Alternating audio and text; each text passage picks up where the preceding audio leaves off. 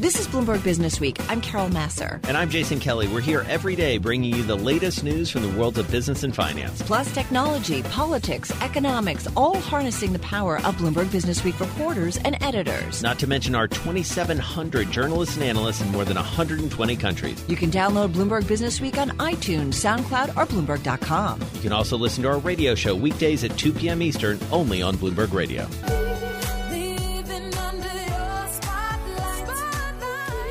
Honeywell kind of under its own spotlight today. Uh, the company reporting earnings this morning. Stock's a little bit lower despite a beat on both the top and the bottom lines. But we've got an interesting column out by our own Brooke Sutherland. She's deals and industrials columnist at Bloomberg Opinion in our Bloomberg Interactive Broker studio right here in New York. Hey, nice to have you here. I know it's been a busy week for you with all these industrials reporting. Why do you say right now, kind of Honeywell, kind of in their in its own spotlight right now?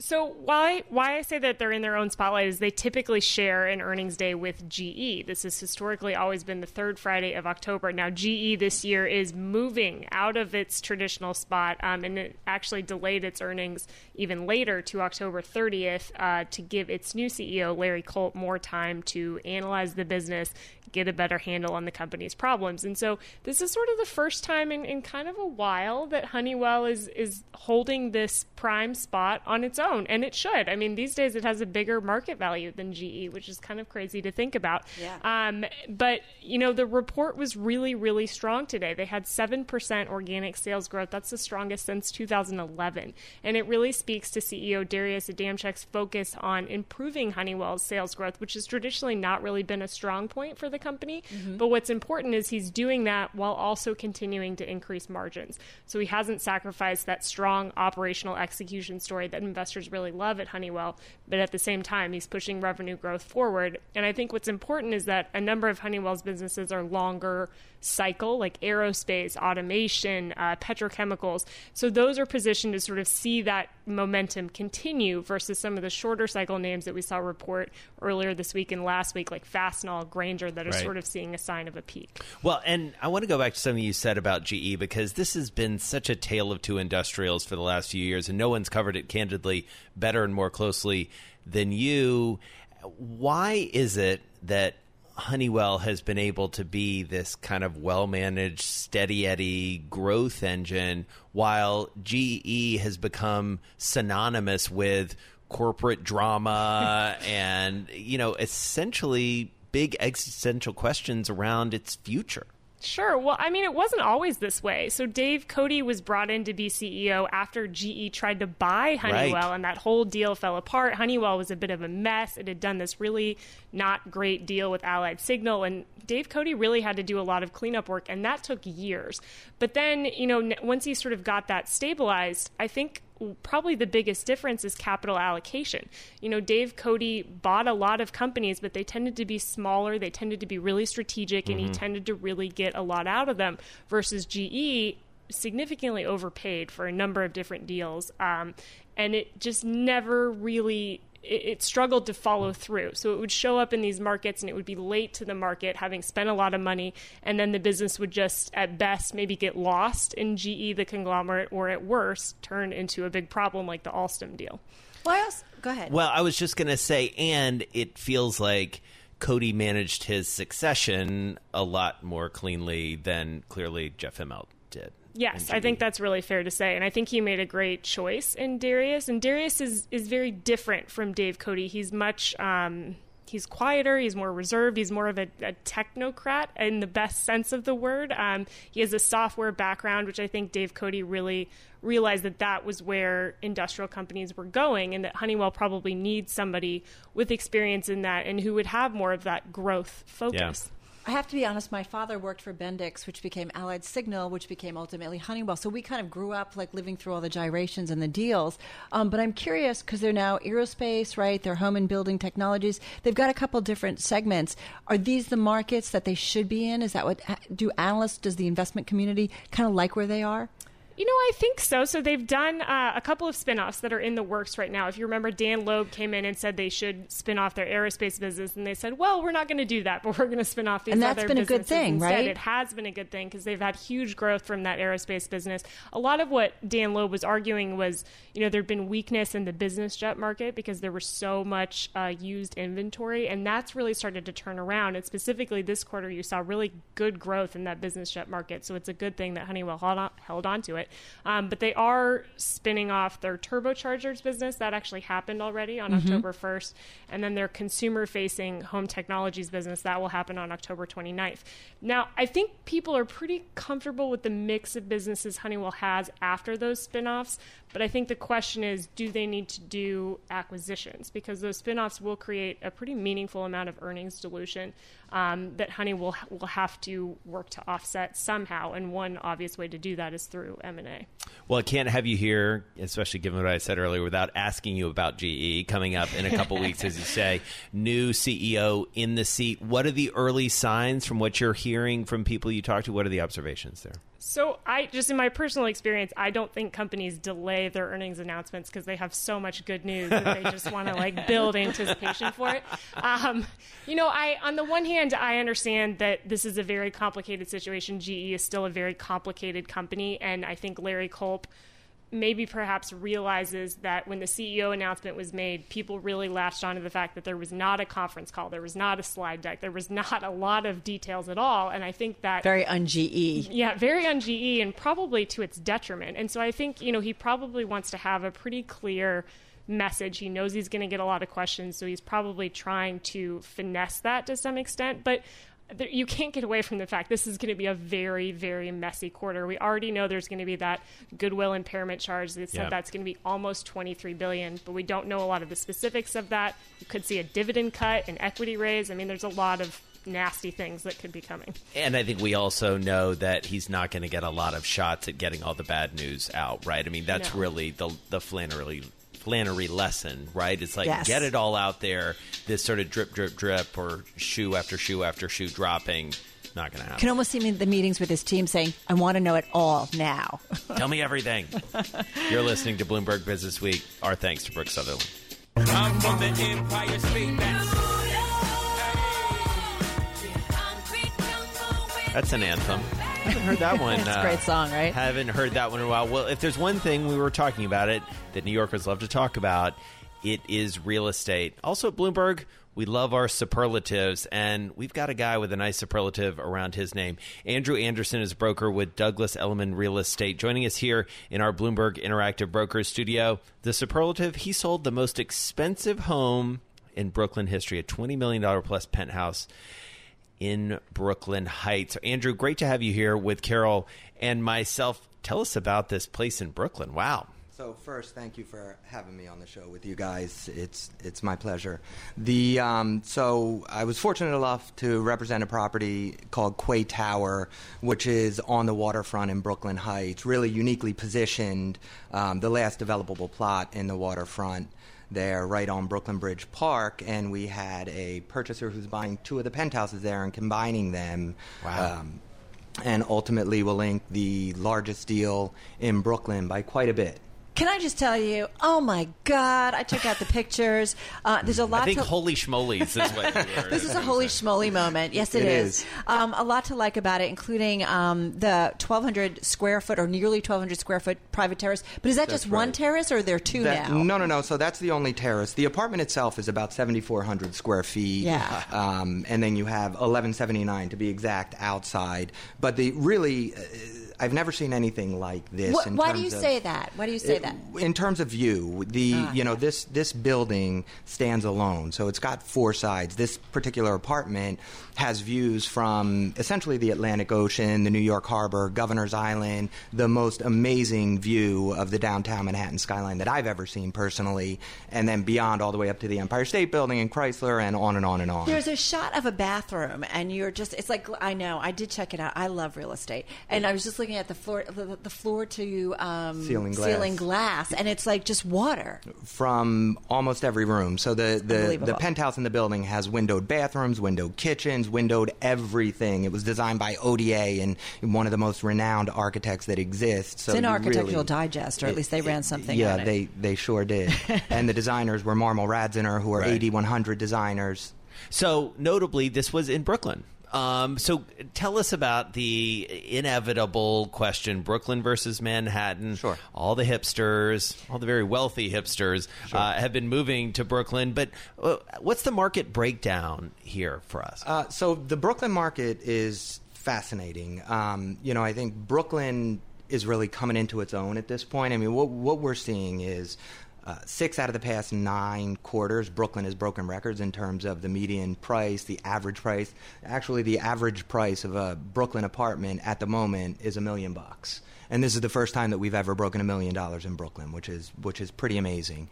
Um, you know, I think what's you know sort of a defining factor now. Brooklyn was always seen as a value play, right? Yes. Yeah. And and what we've seen it shift to now is more of a desire driven purchase, right? So buyers are buying in Brooklyn because they want to be in Brooklyn, not because they need to be because they can't afford Manhattan, right? And I think that's a really defining factor. We Uh, were just we just did an event at Bloomberg uh, sooner than you think conference. We were out in Williamsburg. I mean, there's just Yeah. so much activity. There, there really is, and and all the all the different neighborhoods really uh, take on personalities of their own, right? Yeah. Williamsburg may may trend a little younger, whereas Brooklyn Heights is more established and Yeah. has a little more grandeur and uh, and trends a little older in demographic. I want to ask you who's buying, and I'm curious about international buying. Is it is who's who's doing the buying of these properties? So um, it's a pretty broad demographic that's buying, which wasn't always the case in Brooklyn, right? Um, and specific to international, what's what's interesting is the international buyers would buy uptown historically, and then they sort of uh, discovered the nuances to downtown and moved downtown. And now, really, for the first time in my experience, we're starting to see that in Brooklyn, right? And I think that's really refreshing, and I think that speaks volumes to um, to Brooklyn. And are a lot of these foreign buyers only about thirty seconds left?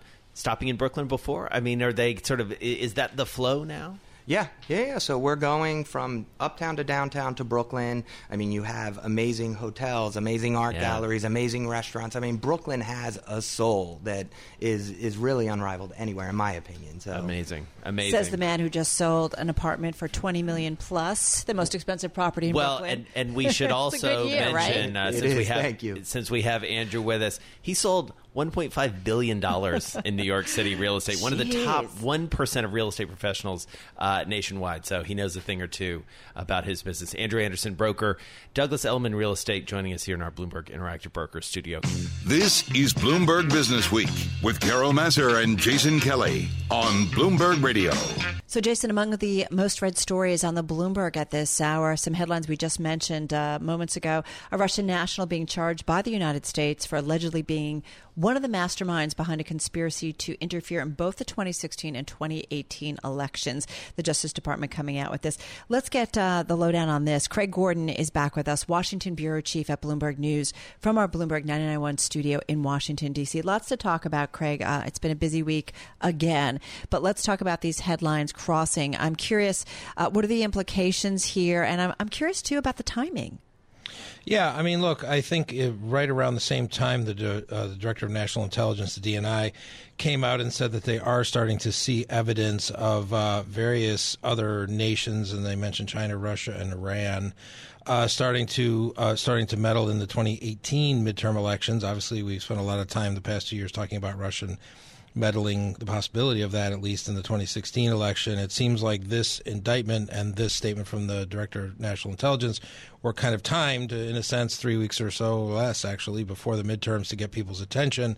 That um, that the the games continue. Uh, it's a woman who's been connected to uh, a, a Russian oligarch named Prigozhin, who's sometimes uh, affectionately referred to as Putin's chef because he runs a catering, uh, a Concord. It's called Concord Catering, a catering service based out of Russia. But this this indictment essentially alleges that this woman had uh, financial records and had created a bunch of social media accounts that were meant to uh, that were again, you know, much like 2016, meant to influence voters as the uh, as the voting went on. So it seemed like a little bit of a setting up a warning flare um, for voters as they're getting ready to head to the polls. Some people are already voting and early voting.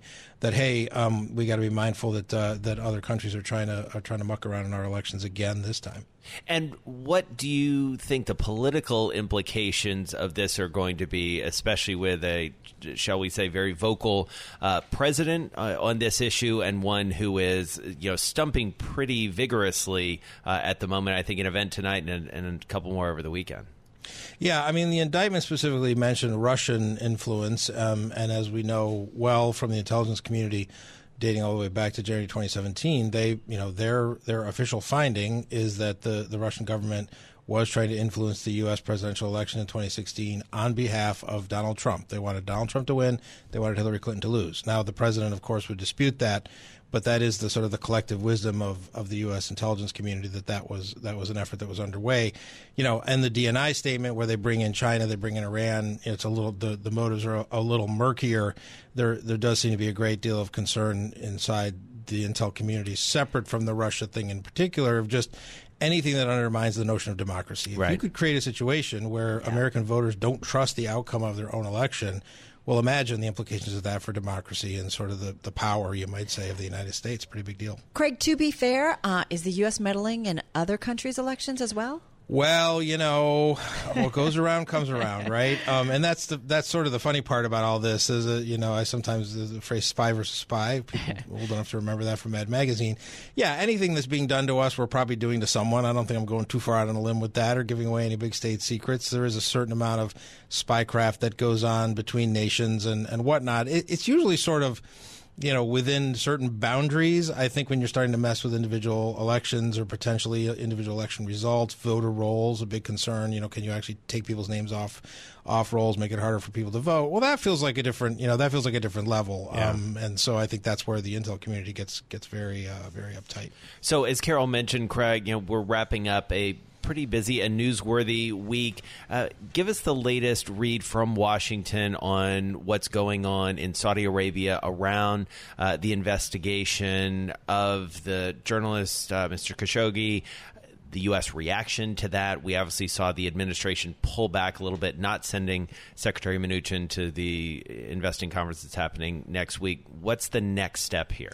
Yeah, I think that's right. I think we saw a, a, a very slight, almost imperceptible, um, you know, calibration there by by President Trump.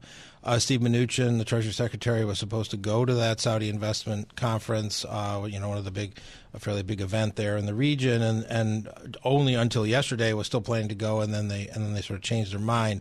What seems to be happening right now is, as we know, Secretary of State Mike Pompeo traveled to the region. He went to Saudi, he went to Turkey, um, and he came back and essentially made a plea, which seems to have been accepted by President Trump, to essentially give the Saudis a couple of more days. Um, that the notion is they are investigating, they are going to sort of come forth with some kind of a report about what happened inside that consulate uh, to Mr. Khashoggi, and you know, essentially got Trump to hold off for, for a couple of days. You know, as we've talked about before on this program, I don't think Donald Trump is that eager to sort of crack down on Mohammed bin Salman, the Crown Prince of Saudi Arabia. But there seemed to be at least a recognition after Pompeo's trip that you know this this is obviously there could be a problem here, and they need to kind of wait and give the Saudis a chance to, to sort of come forth with whatever they come forth with and sort of decide from there. So I kind of expect over the weekend we may find out a little bit more of what the Saudis are willing to say about this, and that will create some kind of reaction from the United States. If if there is responsibility that rests inside the Saudi government and obviously up to um, the Crown Prince, I'm not sure the Saudis are going to admit that. But if it if it's hard to deny that someone inside the Saudi government knew this was happening and at least condoned it or looked the other way, it Right. seems hard. Trump would have to do something. It feels like it's just too big of a story, too big of an episode, and he might have to weigh in. So we have to a long way to go on the story, I think. Just got about 50 seconds left here. I am curious, though, about how much pressure the White House is getting from the business community, the financial community. They may have ba- backed out of that conference. That's easy to do. It's just a conference, as some have, have observed. But, you know, I, I hear that, you know, second level or lower level bankers are still going and so on and so forth, that it's not like the whole business community is turning its back. And I'm just curious what, what the, the White House might be hearing uh, on that front. Sure. I mean, it's this, it's the same. It's almost they're in almost the same position as Trump. Nobody, you know, Yeah. uh, Mohammed bin Salman has been sort of good for business in a sense, good for the United States. He's been helpful to us in the region, but so the, everyone's trying to sort of you know hedge their bets a little bit. They don't want to maybe have Steve Mnuchin show up, but Steve Mnuchin may still go to Saudi Arabia, just not go to that conference. I know Goldman is sending some bankers from the region, so everyone's trying to walk the line, and I think Donald Trump is too. Very good. Craig Gordon, Washington Bureau Chief for Bloomberg. Always good to catch up with you, joining us from our 99.1 studio there in the nation's capital. Certainly complicated. It's gonna be keeping complicated, eye on. right? Absolutely. Yeah, I mean, and just as you say, up and down Wall Street, they are talking about it across uh, the corporate sphere. This is a, a Yeah. deep, deeply entrenched relationship between these two countries and the economic systems of both. You're listening to Bloomberg Business Week.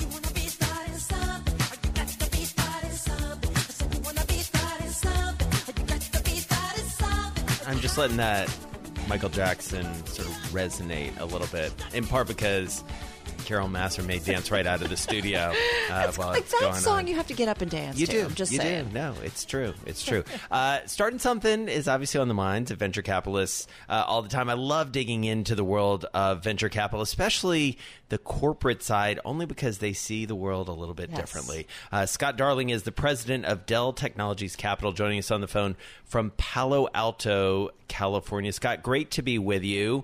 Uh, so, what are you seeing out there? You know, we always look to the venture guys for, to look around the corner. What are you seeing? Yeah, hi, Jason. Thank you for welcoming me to your program. Hi, Carol. How are you? Doing well. Um, great. Uh, yeah, well, you know, it's boom time uh, in in in the venture world. Uh, we're approaching a hundred billion dollars invested this year in venture capital in the U.S. Uh, we are clearly going to set a new record. So. Um, so it's it's boom times uh, in in the venture world, Jason. So boom times means a lot of money being put to work. How competitive uh, is it out there? You know, and, and what sort of what sort of premiums are you feeling like you have to pay, given that there's all that money sloshing around? Yeah, no, that's that's clearly an issue that we we all wrestle with. Um, you know, we um, uh, valuations are up, and uh, you know what we have done in our practice is we have rotated. Uh, we, we are free um, to invest across the entire spectrum, but what we have done is we have rotated to early stage. So we are. Wow. I would say 95% plus of our investments are seed, Series A or B these days, and part of that is you know we we do that anyway, but part of it is a reaction to the valuations we're seeing in later rounds. You know what I'm curious too about is um, the type of companies that you guys are investing in at Dell. Is it just about kind of um, building out your existing businesses, or is it about also looking for some really cool um, standalone opportunities? Yeah, a little bit of both, uh, Carol. The you know we we view ourselves as different than um, you know what people generally call corporate VCs, and and very succinctly, let me explain what I mean by that. Traditionally, corporate investors invest late as a, in the process, uh, as as I already alluded to. Almost the vast vast majority of our investments are early stage. Second, they tend not to lead in price rounds, and they tend to be passive, and that means they're observers, not active board members. We take board seats, uh, we invest early, we price rounds, and we're very actively involved in building these companies. Um, uh, it sounds a little trite, but it really is true. We think we really offer the best of both worlds, both all the advantages of company building of a pure financial VC, as well as the corporate uh, advantage we we can bring. And um, to address your question directly, yeah, we do generally invest in areas that are related to what we do. I mean, I'm not going to, uh, you know, in, in, invest in pet or clothing startups. That's not what we do, right? We don't have any expertise there. We're very focused on hardware and software infrastructure that are relevant to Dell, VMware, Pivotal, SecureWorks, et cetera, all part of our our corporate uh, com- uh, corporate entity. And so, where does the market go from here, given everything that you've said about sort of where you're investing of all that money, you know, pouring in? We had a story in the last few issues of Business Week looking at SoftBank and you know the Vision Fund and everything that's going on there. So much money piling in. Are we at the peak here? This is ultimately a cyclical business, right? Yes, all businesses are cyclical, as you know as well as I do. and uh, Jason, I don't mean to be coy, but I don't think I'm going to take the bait and try and predict where we are in the process. Shoot. because I, I if there's a, I've been doing this for many decades, and the one thing I can assure you, I it's always good to know to be honest with yourself about what you don't know. And Right. what I what I know for sure is that I can't predict a business cycle. Well, but, let me um, let me ask yeah. you a d- a, different question then, Scott. And uh, you know, Yeah. you got to give a guy uh, points for trying. Uh, how about on the other side? You know, on the exit side, because you know we hear Yeah. a lot about this new world of private capital. You know, the land of unicorns and valuations and rounds that go on and on and on. What are you seeing on Yeah. the other end of your portfolio? See, and I thought you were going to ask about the exit for Dell. Wow, that's a whole different issue. Well, thank thank you, Carol. I appreciate the plug. But uh, oh, you were referring to corporate Dell. No, I thought you were referring to our portfolio companies. I was referring to your portfolio companies. Sorry. Carol, so I've got the one-two punch. Jason tried to uh, get me to take the bait, and Carol tried also. But uh, Just got about 20 seconds, unfortunately. yeah, yeah, no problem. So yeah, we've had a great year. We've exited a lot of portfolios. There's a lot of, uh, in spite of uh, the the pace at which things are moving, there are a lot of tremendously interesting emerging technology areas that we're active in, and we're very bullish about the impact on these of these technology investments on the work Great uh, on all of our lives. Very good. Scott Darling, thanks so much for spending some time with us. Love checking in with you. Uh, hope to talk to you again. President of Dell Technologies joining us on the phone from Palo Alto. I'm driving in my car. I turn on the radio. How about you let me drive? Oh, no, no, no, no. Who's gonna drive you home? Honey, please, I'll do the driving. Drive on. Excuse me, I want to drive. Just drive, baby. It's the question that drives us. This is the drive to the close That funky music will drive us till the dawn. on Bloomberg Radio. I'm not counting, but we're an hour and 10 minutes uh, uh, away from uh, kind of uh, quitting time. but we're only 10 minutes away from the closing bell on this Friday. It's been uh, another interesting week. A lot of volatility, as Jason mentioned, right? Back in the markets. Vol is back, and we're going to get into that in a big way with Jeff Krumpelman, Chief Investment Strategist and Director of Equities for Mariner Wealth Advisors. He's based in Cincinnati, but he's right here with us in our Bloomberg Interactive Brokers studio today. So, Jeff, great to have you with Carol and myself uh, right here. So, Vol, you like it? Yeah, well, y- y- uh, yes. I mean, it's really just a return to, to normal, if Right. you will. Now, as a portfolio manager and our team at Mariner, you can take advantage of that. So, if Wait, wait, you, wait, wait. Go back for a second. So, what we saw last week, um, I was away doing downward facing dog and tree pose, but um, we had the market sell off, what, over 5% in two days. Mm-hmm. That's normal volatility? It, it we had Or was that below a- we had below normal volatility. So if you looked at the VIX and the level of the VIX, it had been abnormally low. Right. Right. And just the fact that all of a sudden the market starts to move, we're just moving back towards what you would expect, which is a little you know price fluctuation in the market. And so the question is, well, what do you do with that? Right. And if the fundamental data is bad and valuation is expensive, then maybe you, you're cautious. If, on the other hand, valuation has become quite attractive, actually, in quiet fashion, Right. fundamentals are good, you say, well, what's cheap? What's on sale? What do we like? And certainly hold the positions that you already own, uh, maybe even add to some of those. So. Well, what? Well, I want to wait. What? Wait, what? I want to get into some specific names in a second, but I want to point out something you put in a note, which I I had not seen this math done before. Growth stocks were up seventeen percent. Value stocks only up around three percent. That gap, that's a historical level gap, right? A- absolutely. Well, it's it been is. hard to be a value guy.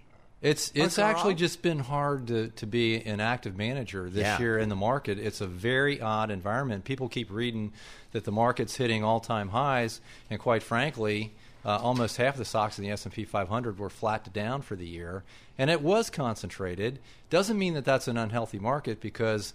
Uh, price trends were positive, but if you're looking for relative performance outperforming the index, it was driven by a handful of stocks. But that's a good point too, right? If you look at the the winners and losers, because there are moments in our market history, right, where everybody's just kind of all in and throwing money at everything, Yes. and not really looking at individual stories. So that to see a market where the major indices continue to trend higher, and yet not everybody's participating in the rally, is that healthier? Well, what it says for me is let's take a look at the stuff that hasn't moved. And let's think about why it hasn't moved. So you remove some of these emotional headline issues like trade, tariffs, uh, know, and is it a war or negotiation here? I think rates would have been higher, uh, quicker. That would have been good for the financials.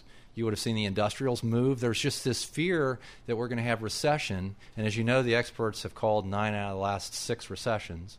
So, you know, But I'm bummed. but You've used that line before. I There you a go. But uh, what we like to say is don't predict the predictors. Yeah. All right. And so what do you like here? What's cheap? So we would look at the financials um, as a sector. We like cyclical uh, pockets of technology, and we like the industrials. And then for the defensive, consistent kind of growth side, we like healthcare. Yeah. Uh, those areas. But we saw the financial reports come out, and you had Morgan Stanley, Goldman, and others just post very strong double-digit growth. So- After having a tough year today, yes, right? Absolutely. So they're inexpensive, and we think that their success has been deferred, uh, not derailed. And part of the deferment of that was um, just this, this fear over trade and tariffs and rates being low, and that's just impacted all of the, the financials. Lower volatility that affects your trading desks. Are you anticipating, though, at some point that we do have a more sustained market downturn and an economic downturn? And not just because these cycles are long, but just because it does happen. We are cyclical of nature when it Yeah. comes to markets and well, economies. you didn't put a time frame on that, so I would be a fool not to say yes. Yes, we will. The the question Next always couple is of years when. is what I feel like everybody's kind of hammering at this point. Well, that- in, in a portfolio manager's life, a, a 12 months is a decade. Yeah. You know, that's plenty of time to benefit. So we don't, we look at the data. And as long as the data is positive, whether you're looking at the economy, earnings, various pockets within the economy, the consumer, business spending, all of that data is positive. So the wall of worry items are the bull is aged, it's too old, it's got to end earnings have peaked. They haven't peaked. They're going to slow down a little bit. They Right. haven't peaked. We're not going to get this 20 plus percent quarter over quarter that That's we've seen. But 10 is pretty good. And Right. in fact, guess what? We have a 15 handle on valuation right now. 15. That's pretty attractive. What what I want to ask how yeah, we started off our show talking about the potential, no matter what happens in the midterm, that we might ultimately get an infrastructure bill that finally gets through, whether or not Republicans uh, control both chambers of Congress or whether or not it's split. If that happens, how much of a catalyst could that potentially be? Well, you've just touched on maybe the wall of opportunity. Everyone talks about the wall of worry. So I- that's just another item to, to add to the list. You know, how, in terms of how I would translate But is that a real play that you're doing right now yet, or no? Well, it, you know, it would factor into the industrials and the fact that that would just give a lift to um, stocks in that arena. So, yeah, we, we that would be a, a net net positive for sure.